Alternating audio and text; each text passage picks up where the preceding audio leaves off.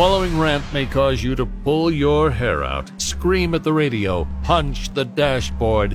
Complaints should be addressed to loudmouth yambag at rock107.com. Hey, I'm Rock 107's Prospector. Here's what's got me jacked. I see that Lackawanna County is suing the mall at Steamtown. Uh, uh, I'm sorry, the marketplace at Steamtown.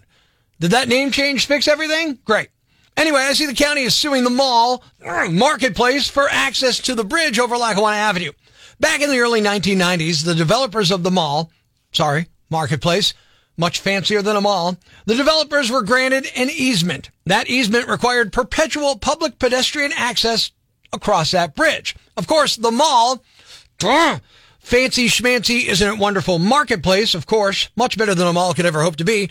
They have Crunch Fitness in that bridge now. So us regular folks can't access the county offices that occupy the former Globe store or the parking garage across from the mall. Ugh, I am so sorry. Across from the wonderful marketplace. That really puts malls to shame. Anyway, we can't access that without walking outside into the elements and traversing Lackawanna Avenue. Of course, the owners of the mall, do it! Marketplace, the marketplace, the super fantastic, most pious marketplace that really infuses life into downtown Scranton. Of course, the owners say that easement ended when the Globe stores shut down in 1994. I do know this. I'm not shocked by this. Not at all. The owners of the mall Oh my God. Sorry. The owners of the awesome, amazing, greatest commercial endeavor ever created by man are not exactly pedestrian slash Parker friendly, in my opinion. And I say this because they own two garages. The one under the mall, the one under the supercalifragilistic marketplace, and the one over the movie theater, the Electric City Garage.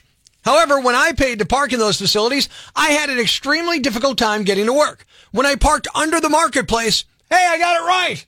The doors exiting the mall, marketplace of wonderfulness, that's what I meant, marketplace, were locked until 5 a.m. So I left that garage and I parked at the Electric City Garage, which the mall, uh, the marketplace, the amazing, life-changing, it's better than anything you can imagine marketplace owns.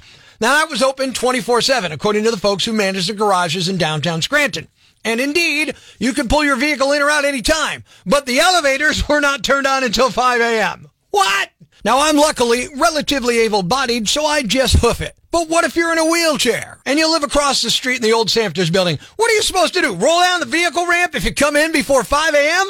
WTF, man! So I'm no longer parking there. I'm not surprised at all that the owner of the mall at Steamtown, sorry, the shiny, beautiful, glowing tower of success that is the marketplace at Steamtown, I'm not surprised they're being sued. I won't pretend I know how it's going to turn out, but I can bet you can guess which way I'm hoping it'll go. I'm Prospector. I'm for the people.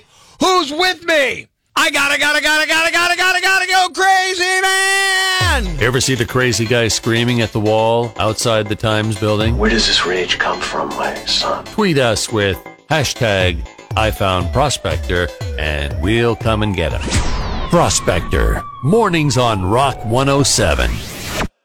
Thanks for listening to Prospector's Prime Cuts podcast. Be sure to catch us live weekdays from 5.30 to 10 a.m. on Rock 107 or online at rock107.com or the Rock 107 app. A free download for your Android or iPhone. Subscribe to the podcast on Apple Podcasts, Google Podcasts, Spotify, Stitcher Radio, or wherever you get your podcasts so you never miss Prospector's Prime Cuts.